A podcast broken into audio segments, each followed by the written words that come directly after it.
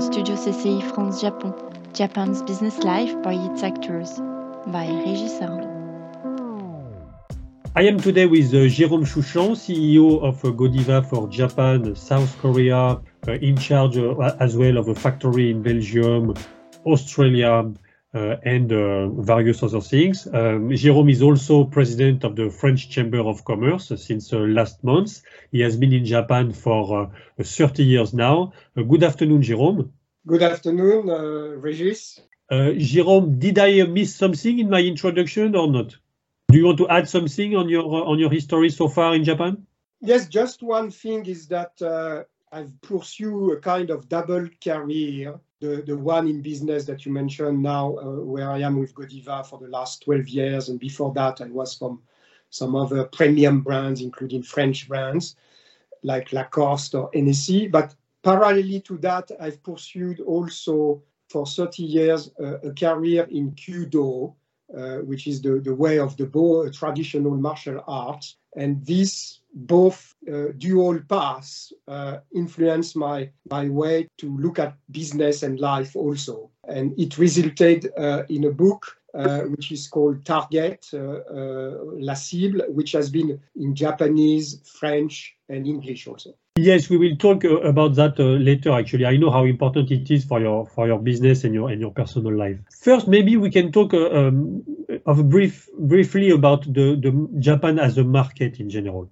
We we should not hide the truth. I mean, Japan is a market that is that has attained a, a certain size and that is uh, not growing as a whole, but within which you see some sectors growing and some companies uh, uh, growing.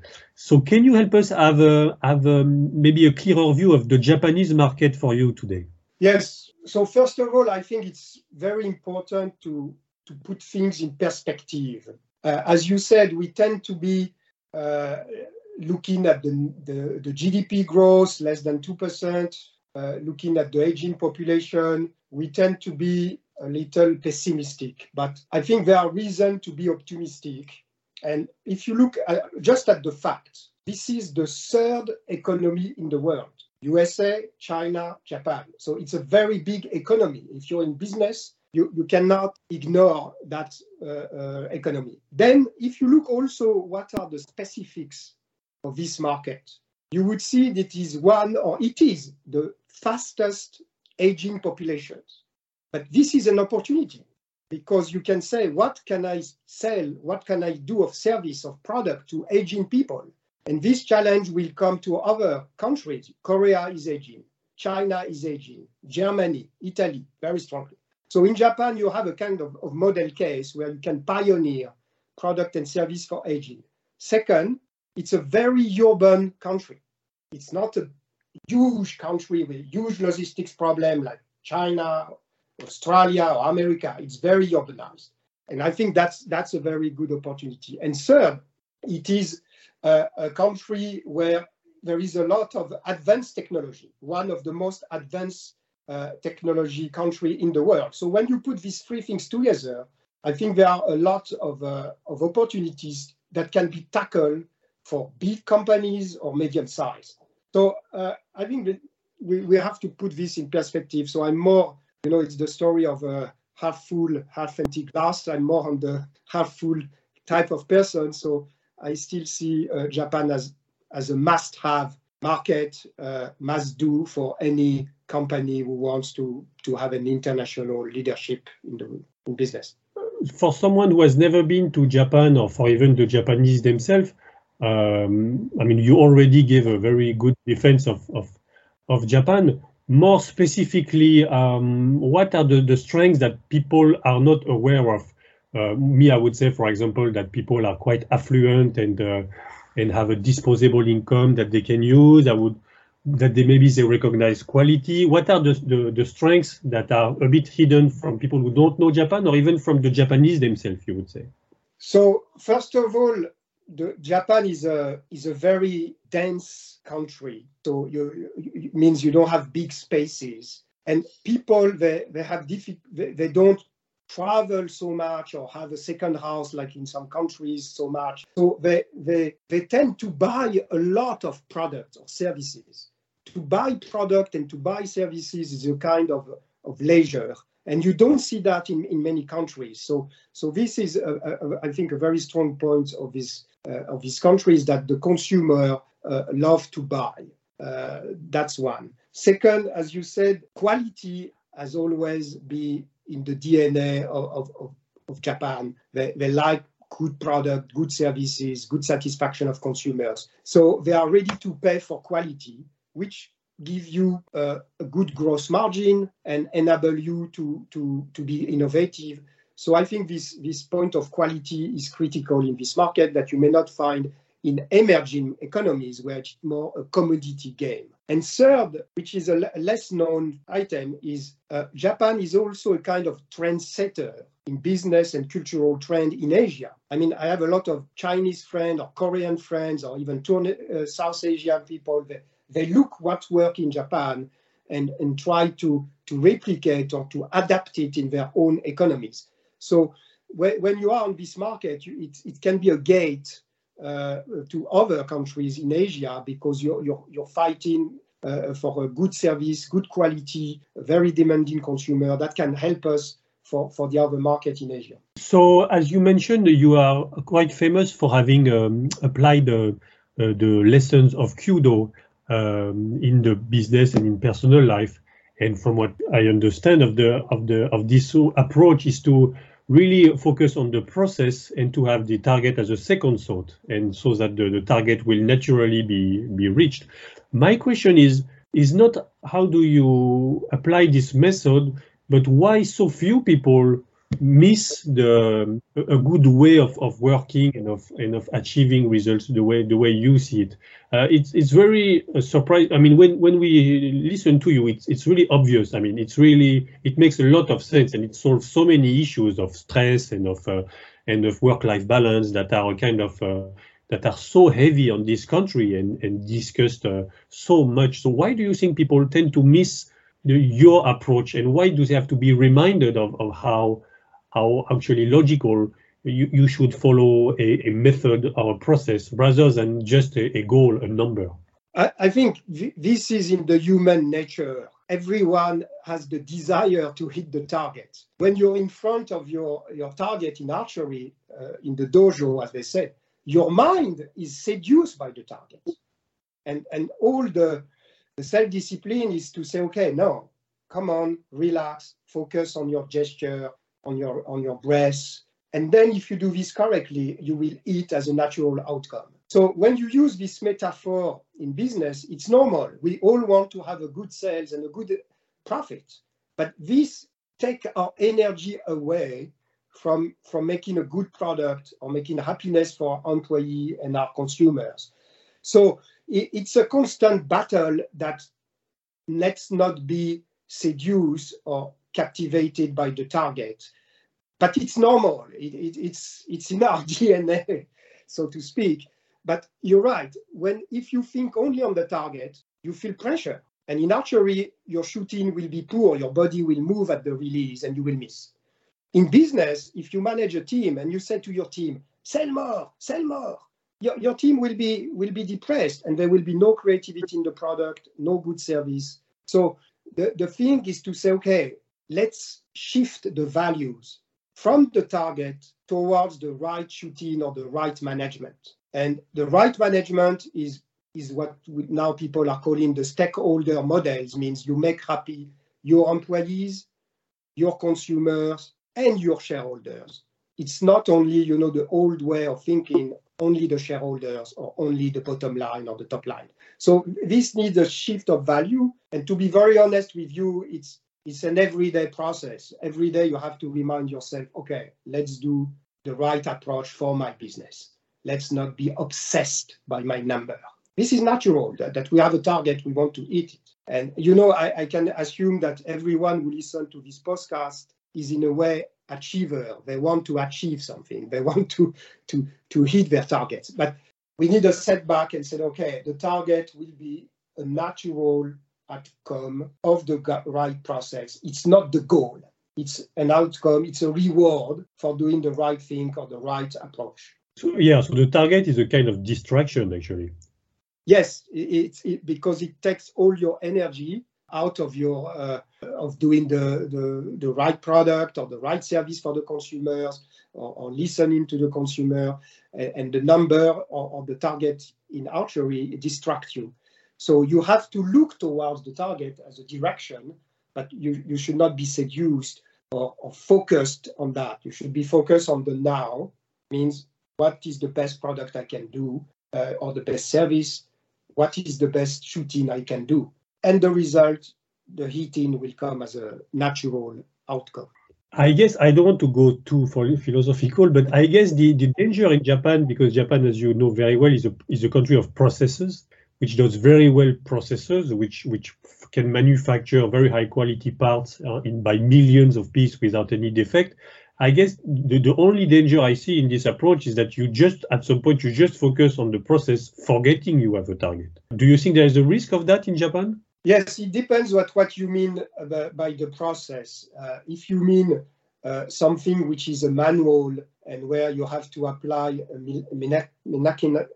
mechanically, like uh, just follow the rules, yes, this is a real danger. But if you say the process is is more broad than that, is, is the, the right thing for the customer, B2C or B2B, what is the, the, the product that will please the customer, uh, how I can innovate to make the best service, the best product, and just think of this. It's not on the manual. You have to be creative. So I, I wouldn't, yes, the, the trap is to think process as a set of fixed rules. And the way to go is to say this is an ending quest. What is the right management? What is the right product? What is the right service? What is the right way to manage my team? That's where you should focus.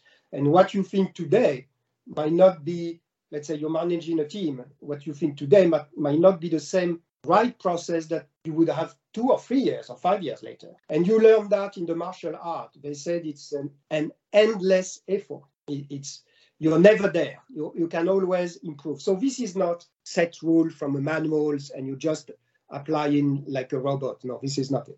Jérôme, now we are entering a, a time, of course, of, uh, of uh, inflation. We are entering a, a time where a cost push inflation, where uh, prices are rising, uh, where people are getting more and more worried about their purchasing power for many reasons, uh, and Japan as well. Do you think this um, this makes the consumer mindset change? And for a company like yours, does, does it make you uh, change your your supply? Does it make you change your product line? Does it make you take care more of the quality or of the cost or of what is imported, what is uh, what the, the consumer can accept or not as a as a price uh, rise? How do you view this this new uh, cost push uh, inflation environment? Yes, so the the cost push uh, force you to be innovative in supply chain. As you say now, the container, the, the price per container is tremendously go, going up. The raw materials are going up. So you, you have to be innovative and, and, and have a scenario planning for your supply chain. That, that's one thing. Also, another thing, and we see that in Japan, there is no sacred cow about price increase. This country, for a long time, was refusing price increase. But me, I come from a premium brands background where price increase is is accepted because people look for quality uh, before the price. Uh, but I think now it's it's touching a lot of sectors, and and companies should not be afraid to to pass the the cost to to, to the consumers. And uh, we are talking about a few percent, and it's okay. Even in in some consumer goods, you see some ramen Nissin uh, that did a price increase. I think that Japan has to accept price increase, and we will get there. But does it make people less sensitive to quality, or does it make them more sensitive to quality, or equally?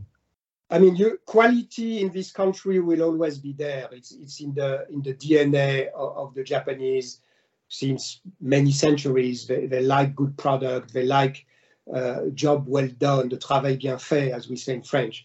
So uh, this will always be there. That's the, the challenge for the for the company now, like us, is and every company is to keep the quality and to have a good balance with the price. So what is called in Japanese uh, uh, the, the, the, the, tokukan or the, the value uh, for money means the good balance between what the product look like and, and its real price. This balance will be important, but I don't think this will be going to at the expense of uh, quality. Quality is a must-have.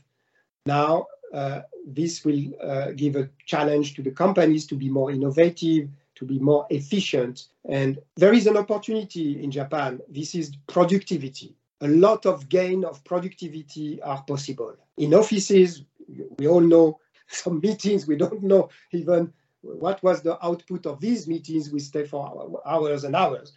Uh, even in industrial uh, uh, sectors with the AI, robotics, I think the gain in productivity will be, has to be, will have to come. And I, I think this will come. Jérôme, you are now a president of the French Chamber of Commerce. Uh, it is not a honorary position, or not only, as we all know, it, it demands uh, uh, some quite some effort and so forth. Why did you accept this responsibility? What is your what? How do you view the, the potential of the chamber, or, or what is the, the, the, image of French companies or of of, of France uh, in itself uh, in Japan? Yes. So why did I accept? Uh, you know, it came at a at a period of my career when I thought it's it, it, it's a good opportunity to, to work for on a voluntary basis for non-profit organizations. So it, it, motivates me to, to give to the, to the community or to give back what you have learned in your professional life of managing businesses. Here, on a non-profit like the French Chamber of Commerce, you, you have to, to aim for the satisfaction of your members. And your members uh, of the chamber could be big established company, French companies, Japanese company, small independents, some startups, some entrepreneurs. So you have to to build that, uh, I would say, spirit of service. And that's very interesting when you come from a professional, I would say, for-profit organization. And on a more personal level, uh, half of my life has been in Japan and half has been in France. So this French Japan Chamber of Commerce is where French and Japan are the core of it, is also uh, personally uh, part of me. So that's that's why I thought it's a it's a great uh, opportunity. Are there some sectors that you that you think because I think Japan, as we, as we touched on before, has a as a image problem a bit. Uh, Japan is, uh, is does not sell itself very well and and so forth. Where do you see opportunities for new companies to enter Japan? Where are the sectors? Where are the things you think people should not bypass Japan as a market? Are there like some sectors where you say, gee, I, I wish there were more foreign input and, and there would be more competition and people should be there trying to, to approach Japanese customers? Yes, so let's take, for example, uh, when we look at our, uh, the companies which are members, uh, French companies in our chamber, uh, traditionally food, luxury, or automotive uh, has been, I would say, the key sectors where uh, there has been really great investment opportunities. But when you look to the future, I think there will be a few sectors where you have also great opportunities. One is healthcare and medical care solutions. Uh, this definitely, uh, due to the population, the macro uh, dynamic of the environment, if you have a, an innovative solution, even if you're a medium-sized company, there is opportunities. Then there is uh, what I call advanced manufacturing, uh, and it's go back to the idea of productivity. Uh, you, you can also uh, find many, many things. And I, I, was thinking of a French company called Exotec, which has a, a, a logistic robotic solution and got